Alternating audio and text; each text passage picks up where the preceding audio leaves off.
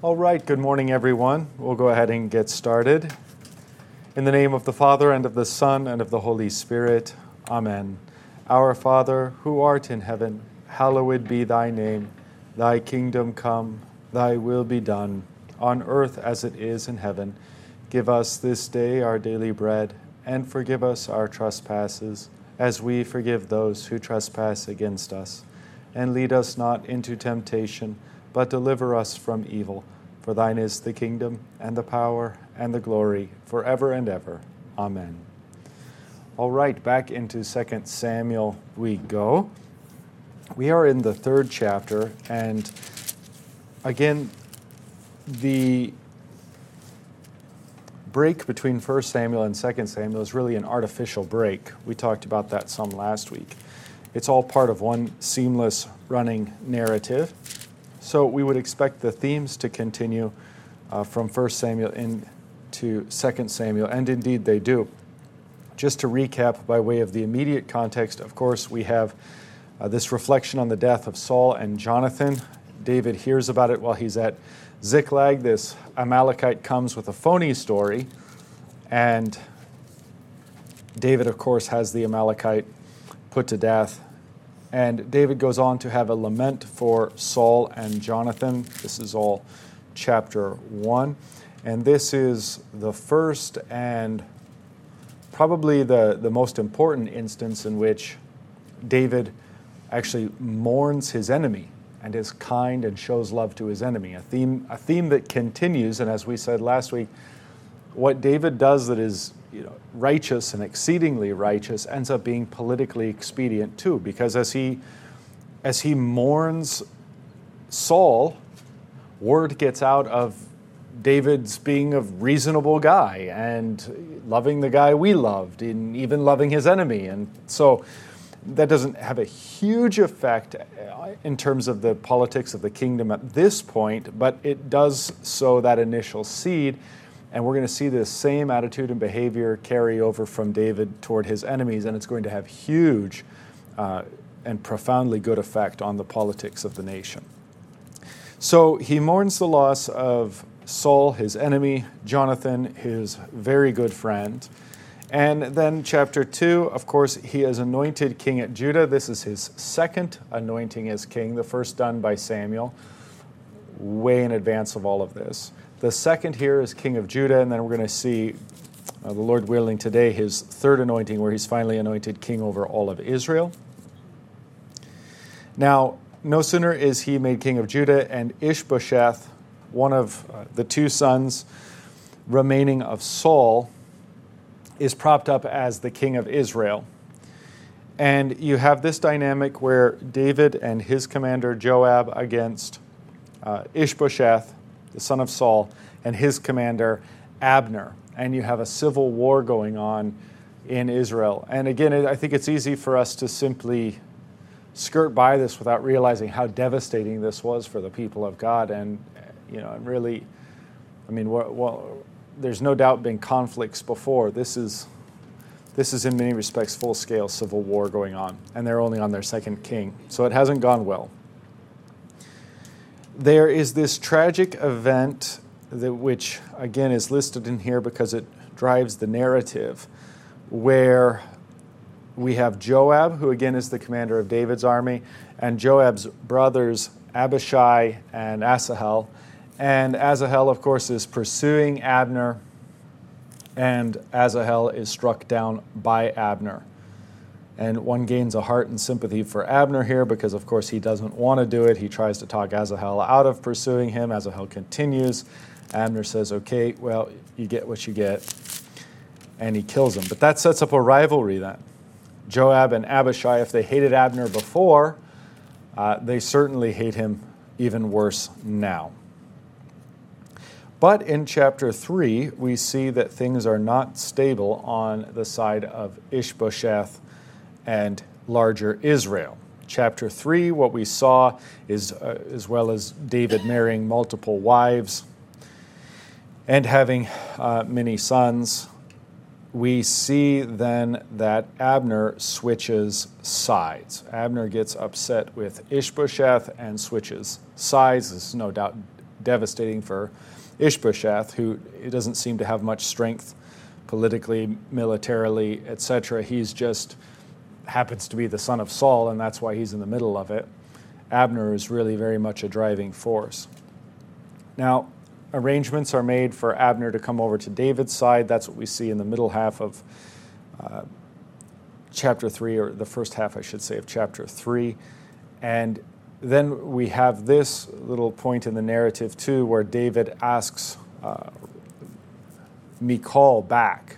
You see that in chapter 3, verse 14. Then David sent messengers to Ishbosheth, Saul's son, saying, Give me my wife, Michal. Of course, Saul, in his treachery, had given Michal as David's wife, and then had, uh, in, to spite uh, David, had given Michal to another man.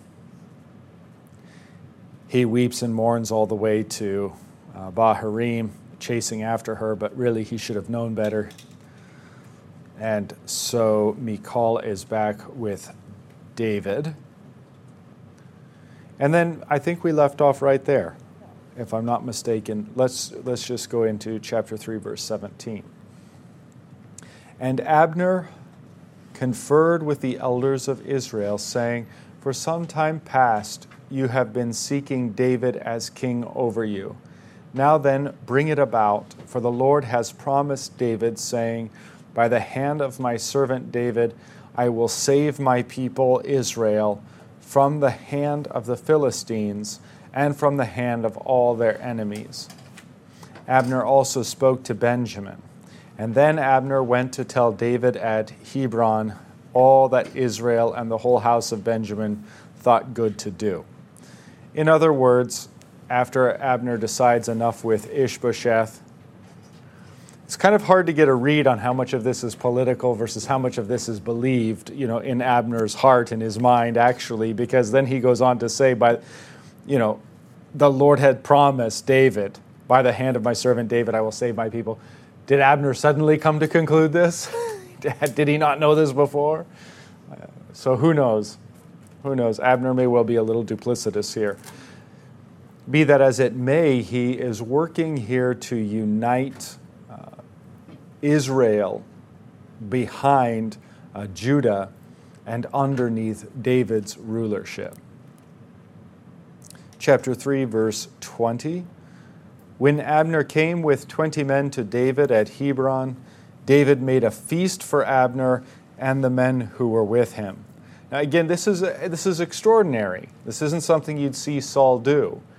David is preparing a feast for his enemies and for those who have attacked him and his army and who have been opposed to him.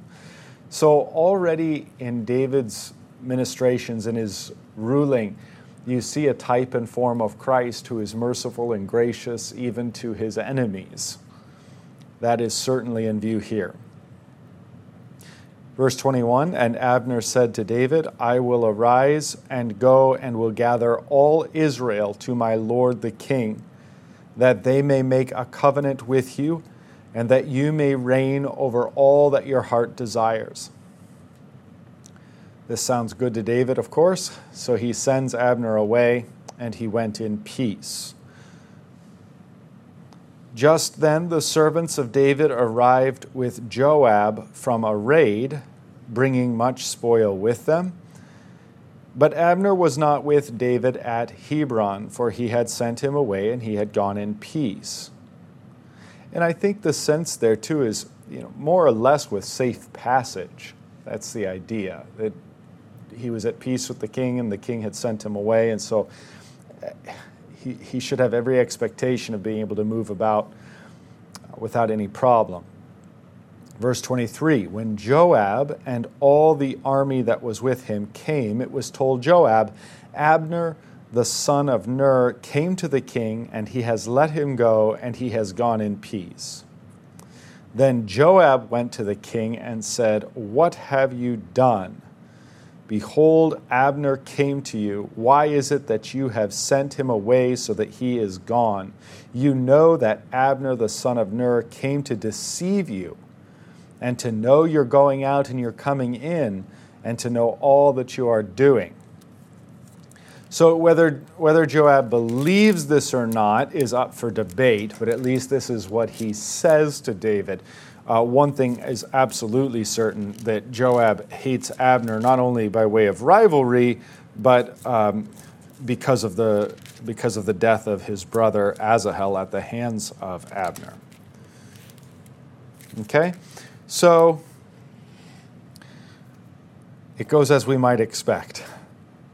Verse 26 When Joab came out from David's presence, he sent messengers after Abner, and they brought him back from the cistern of Sirah. But David did not know about it. And when Abner returned to Hebron, Joab took him aside into the midst of the gate to speak with him privately, and there he struck him in the stomach so that he died for the blood of Asahel his brother. All right, so Joab gets his revenge. Abner is murdered at the gate. When I read that as a kid, I thought that must have been a really hard punch to the gut to kill him. Uh, probably there's a weapon involved, even though the text doesn't say. Verse 28 Afterward, when David heard of it, he said, I and my kingdom are forever guiltless before the Lord for the blood of Abner the son of Ner. May it fall upon the head of Joab and upon all his father's house. And may the house of Joab never be without one who has a discharge, or who is leprous, or who holds a spindle, or who falls by the sword, or who lacks bread. So Joab and Abishai, his brother, killed Abner, uh, even though Abishai's role in that isn't explicit, because he had put their brother Asahel to death in the battle of Gibeon, back in chapter 2, verse 23. All right, so interesting. We find this out later, of course. Um, but here, David, here, David, of course, extricates himself and his kingdom and says, "Look, this was a, a unilateral act on the part of Joab. Um, we have nothing to do with this. We did not want the death of Abner. Of course, if they were in any way found guilty of the death of Abner, that's only going to heighten the tensions and make even worse the civil war. So David very clear to extricate himself from that. And then he curses Joab, which is quite significant, especially the familial curse here, because, uh, of course, um, if you look at the study note on chapter 3, 28 through 29, David was obligated to punish evildoers. Later on his deathbed, David called for his nephew Joab's execution. So again, Joab is his nephew, so there's familial relations. So the fact that uh, David is, you know, cursing Joab's whole house, it really shows, I think, in some respect, a lack of bias on the part of David. He's willing to curse those who have blood ties with him. And, you know, there's room for discussion in terms of the actual justice of this, but David does get around to uh, treating Joab as he deserves under the law. It's just at, on his deathbed he gets around to it. David called for his nephew Joab's execution, the study note says, and gives us a reference to 1 Kings 2 5 through 6. And then the study note adds this comment Yet now, for the sake of peace, David lessened the punishment and instead cursed him. David tolerated Joab as a member of his family and perhaps due to his military skills.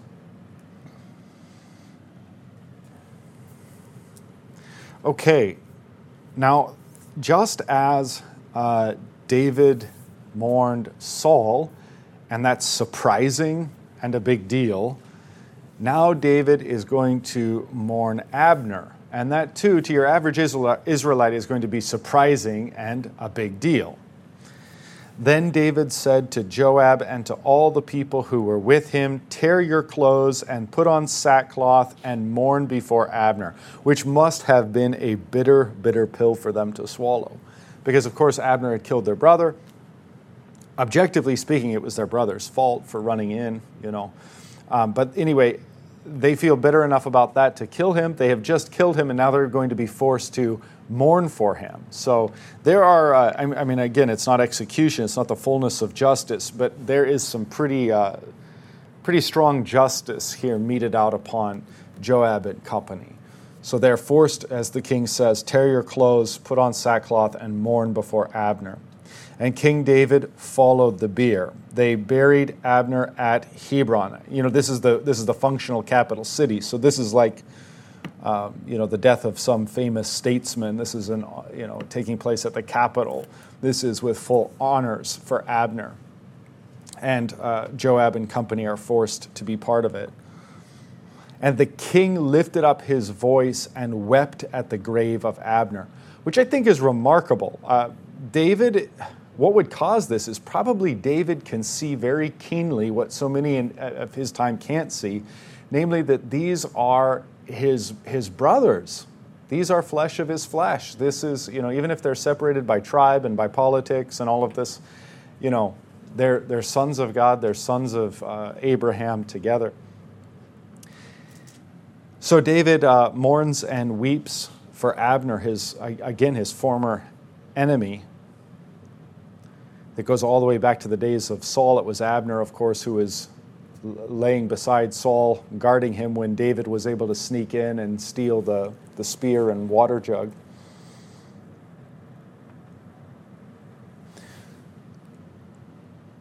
So David wept at the grave of Abner, verse 32, and all the people wept.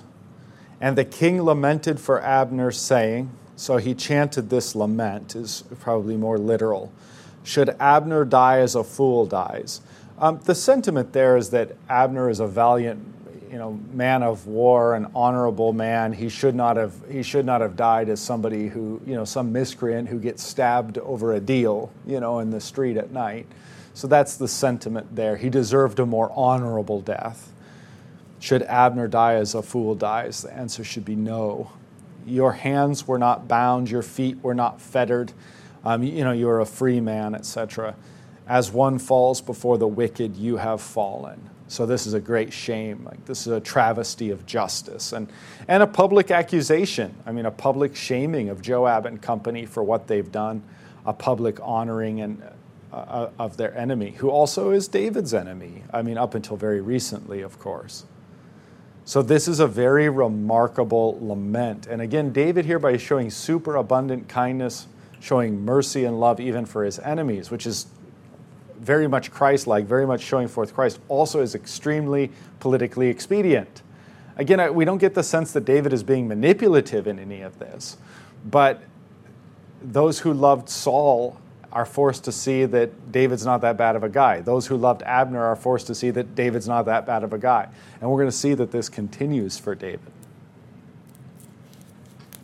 Okay, so that takes us then to the very tail end of 34. And all the people wept again over him. Then all the people came to persuade David to eat bread while it was yet day. But David swore, saying, God to do to me, God do so to me and more also, if I taste bread or anything else till the sun goes down. And all the people took notice of it, and it pleased them as everything that the king did pleased all the people. So, in other words, particularly those people of, of Israel who were separated from David and his kingdom, they're watching very carefully and you know, looking very scrupulously at David's treatment of Abner. And even when he's told by those present, okay, David, console yourself, eat, he refuses to as a sign of deeper mourning and still more respect and being inconsolable at the loss. And of course, this gesture uh, means the world to those who are allies of Abner. And so they, their hearts are all the more endeared toward David.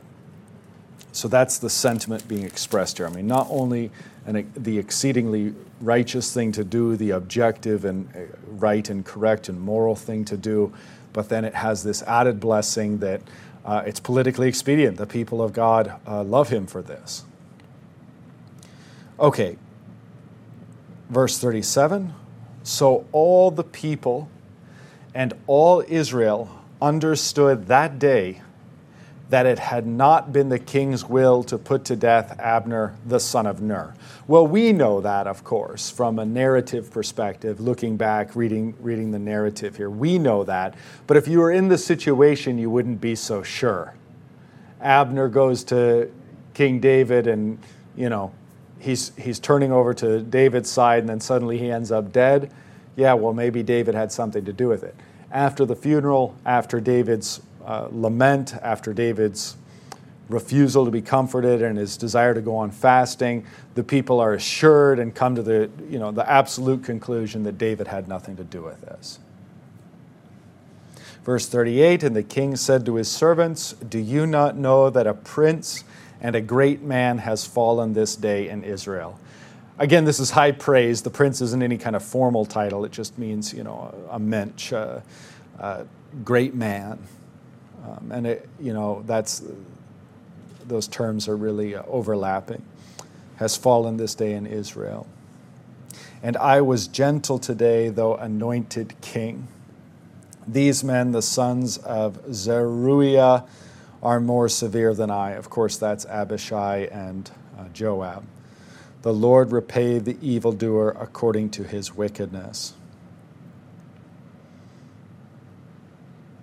So this is, uh, you know, again, this is kind of a remarkable statement from David. I was gentle today, though anointed king. You know, look, I could have done whatever I wanted. I certainly didn't do anything to Abner. And in a, I suppose, I don't, I'm not sure that David means this directly, but there's even a sense in which, of course, he's gentle to uh, Joab and Abishai. So you see a reign here on the part of David that's very different than the reign on the part of Saul and the other kings of the world, David stands out as a, as a merciful king, ultimately pointing us to the Son of David, David's Son and David's Lord, who's our merciful king.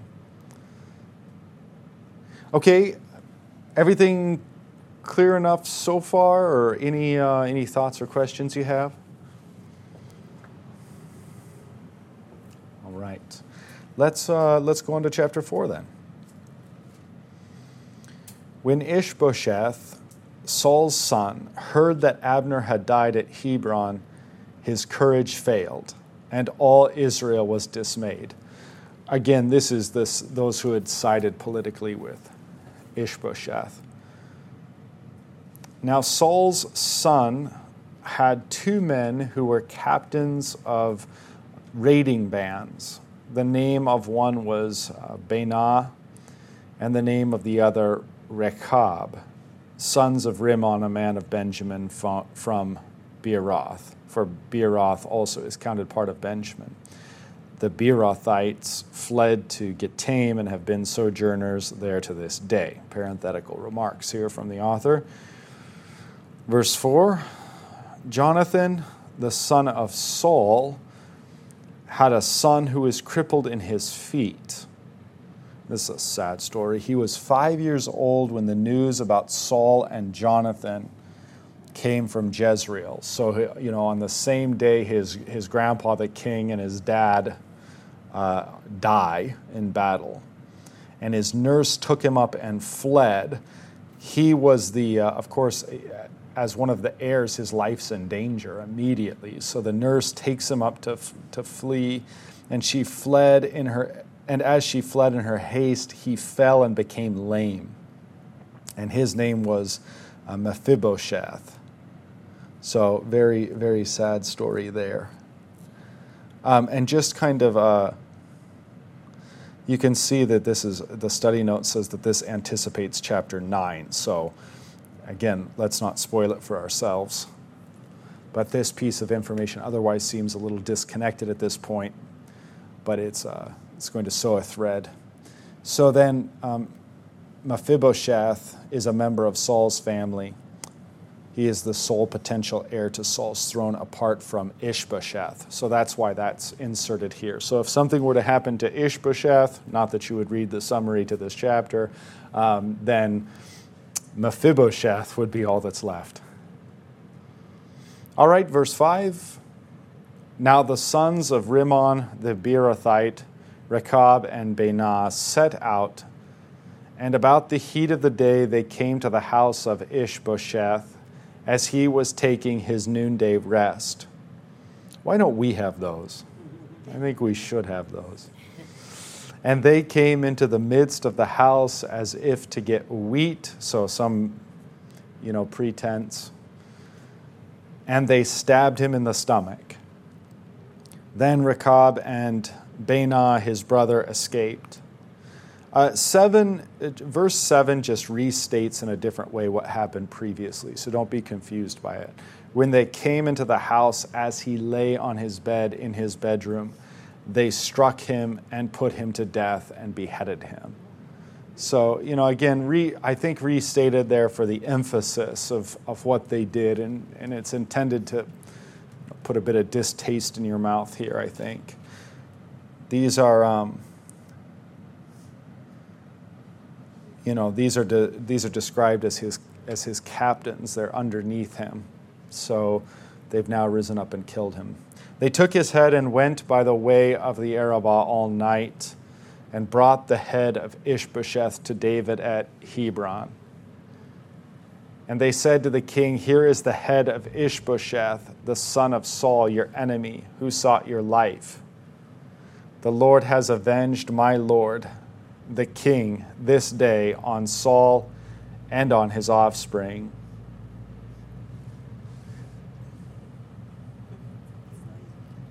Is that music? It's a truck vibrating. Oh, okay. I thought maybe it was bass music or, you know. No. All right. It'd be nice if it was the Lord returning, of course. one, one can always hope. Uh, okay, so where was I? Sorry about that. Um, yeah, here is the head of Ishbosheth. They say to the king, they say to David, the son of Saul, your enemy, who sought your life. The Lord has avenged my Lord. So the Lord, that is God, has avenged my Lord, um, David, the king, this day on Saul and on his offspring. But David answered Rechab and Baanah, his brother, the sons of Rimmon the Beerothite, As the Lord lives, who has redeemed my life out of every adversity when one told me, Behold, Saul is dead, and thought he was bringing good news. Remember the Amalekite from, yep, here we go. I seized him and killed him at Ziklag, which was the reward I gave him for his news. How much more then, or excuse me, how much more when wicked men have killed a righteous man in his own house on his bed? Shall I not now require his blood at your hand and destroy you from the earth? And David commanded his young men, and they killed them and cut off their hands and feet and hanged them beside the pool at Hebron. But they took the head of Ishbosheth and buried it in the tomb of Abner at Hebron. Well, the stay note doesn't give us any details on why the gruesome nature of you know the dismemberment after the death. I'm sure it has some kind of cultural symbolic meaning. I didn't take the time to look it up. I wasn't that interested, to be honest with you. Uh, but what we see then again with David is uh, Ishbosheth is his enemy, and we, people assume he's going to want his enemies treated poorly. That's incorrect. Uh, David, David despises that, and so he ends up punishing the wicked men just as he punishes the Amalekite at the beginning of this text. And now we see the third as uh, the third of David's enemies, so to speak. David treats them very well. So uh, with Saul, David treats him very well. With Abner, David treats him very well. Now with Ishbosheth, David treats him very well. And um, how shall I put it? Well, David's action towards those that kill Ishbosheth has a very positive effect on those who loved Ishbosheth, right? And and I think David is, I think David is you know fully justified. Again, I think he's doing the righteous thing here, especially in his description. It is interesting he calls Ishbosheth a righteous man, isn't it? That's really fascinating. But he, you killed him in his own house on his own bed. Like you killed an unarmed man, you know, and David, that's like, it's like with prejudice in David's eyes, and so he has them executed. he honors uh, what remains of Ishbosheth by putting him in the tomb of Abner. And I think that there's, I think that if I remember correctly, there's familial relation between Saul and Abner and Ishbosheth, so that makes sense. Okay, um, chapter 5, verse 1. Yeah, so this is David once more honoring his enemy. Then all the tribes of Israel came to David at Hebron and said, Behold, we are your bone and flesh. I mean, this is significant. Not, I mean, not just simply because their leader's dead and so they're coming over, uh, but because they see the way that David treated Ishbosheth and they say, okay, we are your bone and your flesh. In times past, this is verse 2, when Saul was king over us, it was you who led out and brought in Israel. And the Lord said to you, You shall be shepherd of my people Israel, and you shall be prince over Israel. This is a huge, huge line in terms of our messianic theology, our, our Christology of the Old Testament, because here David, the anointed one, the Messiah, the Christ, all quite literally, um, is called shepherd of my people. And so, just as David is, of course, a shepherd prior to his becoming a king, now as a king, he is a shepherd. He's the shepherd king. And that is precisely then the context and contours that the gospel writers give us with Jesus, who comes to be both shepherd and both king. Good shepherd and King of kings, Lord of lords. You shall be shepherd of my people Israel, and you shall be prince over Israel. Again, it is precisely these terms that Jesus Christ, uh, these terms describe him, and he fulfills these things in himself. Verse 3 So all the elders of Israel came to the king at Hebron, and King David made a covenant with, excuse me, with them at Hebron before the Lord. And they anointed David king over Israel.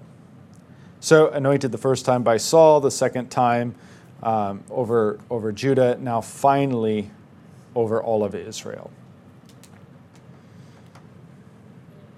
Yes?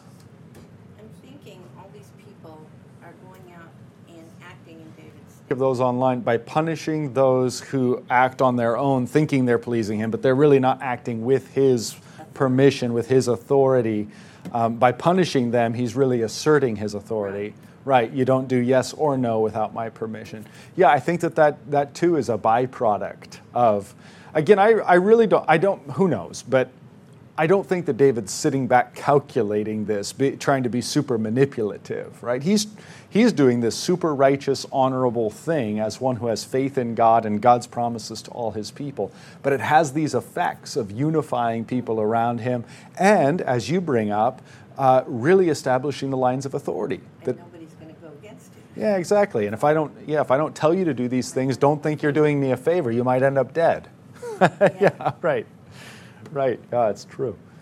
It's true. So with David, you see this exceeding and extraordinary mercy, but you also see a willingness to punish evildoers in no uncertain terms and to do swift, swiftly and decisively. I mean, let's not get the perspective that uh, David's a pushover here. I mean, he has these men killed and has their hands and feet chop, chopped off, and you know, so David is, uh, in that respect too, I think he really very much reflects the character of our Lord Jesus, who he, you know, he wants to be merciful toward all, toward his enemies, uh, but there is a line, and, and you cross the Lord, you reject the Lord, and he rejects you, and it doesn't go well for you. So we see, we see both of those aspects in, uh, in David and in, and in Jesus. Okay, verses 4 and 5 uh, may be added in later. I think the ESV, yes, the ESV makes a note that the Dead Sea Scrolls lack these verses, so who knows? But either way, um, they're accurate enough. Verse 4 David was 30 years old when he began to reign. Can you believe that? It's amazing how, how young men were in previous generations when they accomplished great and amazing things.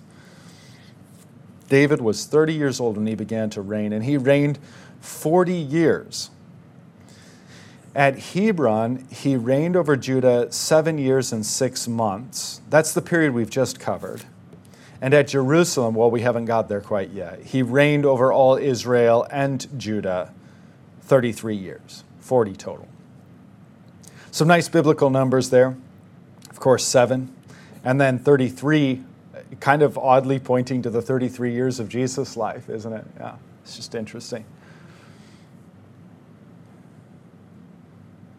Verse 6 And the king and his men went to Jerusalem. Now, uh, just a very brief background. Jerusalem, of course, is this fortified city that doesn't belong to Israel. Even though it's in the heart of Israel, no one's ever been able to conquer it. It's this fortified city that has just been impenetrable. So the king and his men went to Jerusalem against the Jebusites. In fact, uh, Jerusalem was called Jebus at this time, and so that's the Jebusites. That's where all that comes from the inhabitants of the land, so these are Canaanite, unconquered Canaanites, pagan people, in the midst of the promised lands, even still to this day. And they who said to David, so they taunt David, You will not come in here, but the blind and the lame will ward you off. Uh, think, uh, um, yeah, well, why not, why not just make comment there? So the point is, we are so well fortified in this city that we'll put the we'll put the blind and the lame on the ramparts, and you do your worst, and they're gonna they're gonna keep you from from defeating our city. Okay, so there's this hyphen in the English text, so this uh, this kind of break in the grammar. Thinking David cannot come in here. That expresses the sentiment of their statement. Nevertheless, David took the stronghold of Zion, that is, the city of David. So you can see the kind of anachronism here uh, since this was already done at the time of the writing of this document. But it's, it's called Jerusalem, it's called Zion, it's called the city of David uh, after David conquers it. And David said on that day, Whoever would strike the Jebusites, let him get up the water shaft to attack the lame and the blind, who are hated by David's soul. Therefore, it is said, The blind and the lame shall not come into the house. Okay, so in other words, David took that personally. He knew of this water shaft. In fact, I think the study note, let me try to find the study note. It has something interesting here. Yes, the water shaft, this is the study note on 5 8. Um, probably, quote unquote, Warren's Tunnel. I don't know anything about it, but apparently it's still around a narrow opening cut through the rock to obtain water from the Gihon spring when the city was under siege. Okay, so, um, in, anyway, David knew about this. He sends his soldiers up, and, uh, and the city's taken. I wonder, let me just glance here. I wonder if this comes up in Chronicles or Kings. It probably does to give a little bit more information. Though, even if it doesn't explicitly, yeah, there is reference to Chronicles ha- and Kings. I'd have to go look. But I think, I think it's safe to say the sense of this is that men sneak in through this, uh, through this opening, this, this water pit, this water tunnel, and basically breach the city so that the gates are opened and in comes the main army. I think that that's probably the sense. It's, it's probably not the sense that the entire army filters through this little hole in the ground and up. Um, that's, I think that that's unlikely. I think it's much more likely that uh, a, a, war party goes in, a strategic force goes in um, through the water shaft, and they open the city, and in come the. Something on mine that talks Yeah. about that, how Oh, they went in. perfect. It's the ESV. Uh, Joab led the attack and was therefore made David's chief commander. Hmm, very good. So kind of what you said. Yeah, You some background there from the from the ESV. Yeah, yeah. Thank you for that. Okay, and of course, what even though it, even though to be honest with you, I'm not exactly sure how to make sense of it in English translation. What is what is clear nonetheless is that David is mocking mocking the Jebusites' boast. You know, as he says. Um, I mean, go up, go up the water shaft to attack the lame and the blind. We understand that, who are hated by David's soul. That's all fine.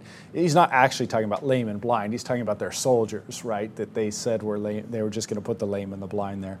And then this next statement, therefore it is said, the blind and the lame shall not come into the house. I, I'm not exactly sure how, how to literally interpret that other than it's quite clear that it's part of David's uh, mockery and it actually becomes this kind of byword or saying uh, from that time forward. If you've got the, if you've got the um, Lutheran Study Bible on page 493, you've kind of got this neat little drawing down at the bottom, the city of the Jebusites. Um, and you can see how it's set on a hill. And down in the right hand corner, Jerusalem is shown from above and at an angle, and therefore uh, wall shapes appear different from those on flat maps. Wall locations have been determined from the limited archaeological evidence. Houses are artists' concept, just to be aware of that. But that gives you a sense for how it's a fortified city, a city set on a hill, and why, in many respects, it would have been very difficult you know, using regular methods to actually attack and defeat, plus this water source prevented them from simply being, you know, blockaded and made to uh, die of thirst. Okay, up to verse 9. And David lived in the stronghold and called it the city of David. And David built the city all around from the Millo inward. And the Millo, there is a study note on that phrase. Hmm. Oh, nine. There it is. Uh, that, that's literally an area that is filled in like a rampart or a citadel. So David built the city all around from the Millo inward. And David became greater and greater, for the Lord, the God of hosts, was with him. And of course, hosts means warriors, which we're going to see in the narrative, the sense of which, um, I guess I'll mention this here, but it becomes even clearer in this, in this narrative and in this text that we in our, in our minds tend to have such a, such a stark separation between church and state, uh, given our American context and culture. But what's actually going on here, while it's an entirely physical kind of battle, and the, there are battles between the Israelites and their neighbors, it's perceived biblically and, and historically at the time as being spiritual warfare so that the nations are leading their gods into battle, and it's perceived as the God of these people against the God of these people. And that's, that's like a lot of the consternation and shame of losing a battle if you're an Israelite. It's like, it's more than just you lost a battle. It's, it's your name, your, your, God's name is being shamed among the, uh, the pagan peoples. So, in other words, we have to every once in a while, I think we have to do this as Americans anyway, pause and really look and think about these military battles the way they would see them. They would see it as spiritual warfare. Yahweh against the pagan nations, Yahweh against the, the fallen gods. And quite arguably, um, there's a sense in which, too, you get this sense in, in a number of Old Testament, Old Testament texts that. Uh, that these are fallen angels, these are actual gods, uh, fallen angels, leading the, um, leading the enemy nations against the people of God. Okay, so we'll, we'll have opportunity to talk about that a little bit uh, further down the line, but I simply bring that up because of this language. The Lord, the God of hosts, the God of armies would be a good translation for us in English, was with him milit- militaristic picture. God is fighting with his people, God is fighting in and through his people. He just has them do the impossible. I don't know what the modern equivalent would be. Taking over Russia in the middle of winter. You know, something that's never been done before and doesn't seem like it would ever be possible. Uh, Jebus has just fallen and has become the city of David, uh, all because of God. verse 11 and Hiram, king of Tyre, Tyre, of course, on the Mediterranean up in the northwest, uh, wealthy coastal pagan city, um, and uh, a place that Jesus visits, for example. So Hiram, king of Tyre, sent messengers to David and cedar trees, also carpenters and masons who built David a house. This is, uh, this is to curry favor, one nation currying favor with another nation. It's not at all, I mean, the politics I don't even know well enough to comment, but um, wasn't it France that gave us the uh, Statue of Liberty? So nations give you big gifts sometimes, give other nations big gifts. And so that's what's going on here is uh, Hiram, king of Tyre, is sending this. We're going to build your palace for you, David. We're so glad you've arrived on the scene. And by the way, treat us kindly. Uh, we're your neighbors. So that's what's going on here. It's, but it's also kind of neat because it means that you know the pagans are enriching God, you know, God's people, God's, God's anointed one here, and recognizing his kingship. Verse 12, and David knew that the Lord had established him king over Israel that, and that he had exalted his kingdom for the sake of his people Israel. I mean, again, this is, David sees this as more than a personal fulfillment of God's word. It's certainly that, but David sees this also as a fulfillment of God's word to the whole people of Israel, which, again, this is the pro- David sees a fulfillment of the promise that goes all the way back to Abraham uh, there is finally a, a, great kingdom, a unified kingdom, and a great king uh, who's recognized by the kings of the world um, here in, uh, in Israel. So this is, this is a high point, to be sure. A high point. Okay, a little further then, verse 13.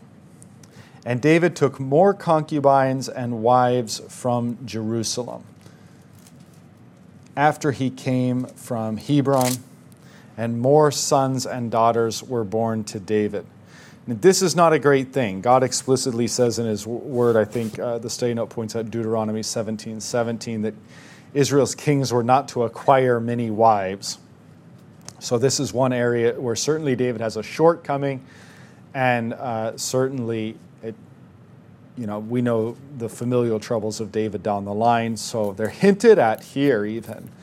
As we go on, verse 14, and these are the names of those who were born to him in Jerusalem Shammua, Shobab, Nathan, and Solomon. And if you follow the study note down, these four are sons of David and Bathsheba.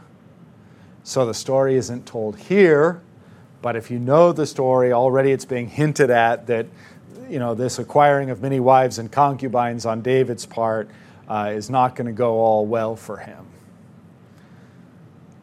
Now the list continues on into verse 15. I'll go ahead and butcher these names too. Ibhar, Elishua, Nepheg, Japhia, Elishama, Eliada, and Eliphelet.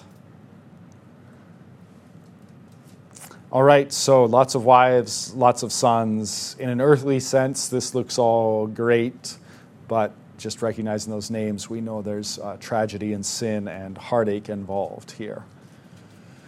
Uh, and then, of course, the study note points out that many of these may be I mean, this was just expected of kings because a lot of these marriages are political in nature and they represent alliances and maybe even economic trade. I mean, we, this is all appalling to us as Americans primarily because we've become romantics in terms of marriage and relationship, which my only comment there is how's that working out for us? Not very good. So, people who live in glass houses shouldn't throw stones. You know, this is a different, a different time and maybe has certain benefits to it. Well, on to verse 17. When the Philistines heard that David had been anointed king over Israel. Ah, the Philistines. Now, there's a lot of drama here, of course, as, as you've been following along with the narrative as we have, because, uh, you know, David went over there. He almost got killed. He had to pretend to be mad.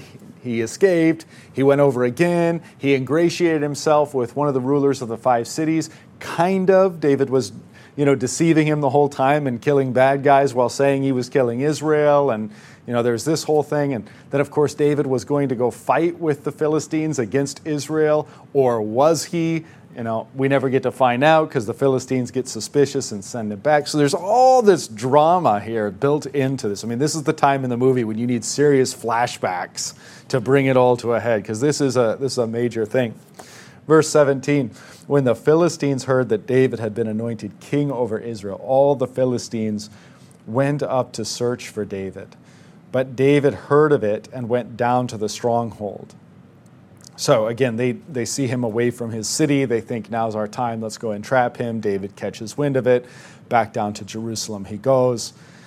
Verse 18 Now the Philistines had come and spread out in the valley of Rephaim, and David inquired of the Lord, Shall I go up against the Philistines? Which, by the way, after we did chapter after chapter after chapter of Saul, isn't this refreshing and refreshingly simple? Lord, should I go or not? And then the Lord gives an answer and he does it. It's just beautiful because with Saul, this was all mangled and messed up. All right. So, will you give them into my hand? David continues. And the Lord said to David, Go up, for I will certainly give the Philistines into your hand. And I love that answer from God. I think it's the word certainly.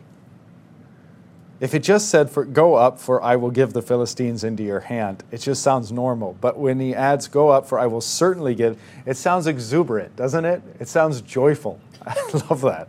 I love that. It's so endearing. The Lord answers him joyfully, like, Yeah, why not? Go for it. Certainly. So, uh, verse 20, and David came to Baal Perazim. Interesting name, we'll touch on that in a minute. And David defeated them there. So, David's first major military victory as king of all Israel. And he said, The Lord has burst through my enemies before me like a bursting flood. Therefore, the name of that place is called Baal Perazim. Now, interesting name because if you go to the ESV study note, that's if you've got the Lutheran Study Bible in the right hand column, the micro print there, size 4 font. Uh, Baal Perazim means Lord of bursting through. But what's interesting is when we think of the language of Baal, we often think of it as a false god, and frequently it is. But Baal can also be the generic term for Lord or God. And so here the language of Baal is used explicitly for Yahweh. Baal Perazim means Lord of bursting through. And in this case, David clearly means Yahweh bursting through. So, a fascinating use of language and a reminder that um, you know, generic terms like Baal or God um, you know, can be used of, of Yahweh, can be used of Father, Son, Holy Spirit, and, and here is. So, uh, this bursting through like a flood is also fascinating language biblically because it ties into uh, the flood of Noah, it ties into the Red Sea. So, in both instances, um, God's, God's enemies are being put away. The flood of Noah is wiping out the enemies of God, the Red Sea flooding Egypt, wiping out the enemies of God, and here, the Philistines being wiped out by God. And then all of this pointing to, to baptism and the baptismal flood that's going to wash away Satan and his power upon us, sin and death. So uh, we have that kind of theme and motif going on here too. Therefore, the name of that place is called uh, Baal Perazim, and then verse 21 and the Philistines left their idols there. See, this is the point that I was getting at earlier. And David and his men carried them away. So, and no doubt they were, you know, they were either put in a subservient type position, you know, to Yahweh, or they were uh, burned or otherwise disposed of. But, but this is the point that in seeing um, that the armies are going in with their idols, this is God versus God. That's this is a theo- warfare in this period is a theological thing. It's really weird for us to wrap our minds around. I mean, I don't really even fully get it myself, but it is something to keep in mind how they view this. Okay, verse 22. And the Philistines came up yet again and spread out in the valley of Rephaim. And when David inquired of the Lord, he said, You shall not go up. Go around to their rear and come against them opposite the balsam trees. And when you hear the sound of marching in the tops of the balsam trees, Then rouse yourself, for the Lord has gone out before you to strike down the enemy of the Philistines. So, how is it that he's hearing the, you know, the, the sound of marching up in the trees? Well, this is the Lord's army. This is the Lord of hosts, Yahweh of, of hosts, Yahweh of armies. And so he's saying, look, you know, this, not that David needed to be made aware of this, but the Lord is fighting for you, the angelic armies are fighting for you and with you. This is a, this is a religious event that's taking place, a spiritual war that's taking place. And so um, Israel, the angels, and Yahweh are all against the Philistines. Verse 25 And David did as the Lord commanded him and struck down the Philistines from Geba to Gezer. So there's uh, there his, his second major military victory as king over all. All right, well, David has uh, set up his city. Things are going very well. He's won two major victories. There is this one loose end, and it's a, it's a big one um, the Ark of the Covenant. And so David, David has this in mind, and this really, you know, again, you can show the heart and mind of David to be so focused on the things of the Lord. He's got in mind the ark. I mean, Saul would not have had any, the ark in mind at all other than to try to exploit it and run it into military, you know, into military conflict, only to have it stolen, if you remember that. So uh, David here wants to honor the Ark of the Covenant, and that's chapter six. Which, since we've just got a minute left, we'll we'll break here, and next week we'll go into 2 Samuel chapter six. The Lord be with you.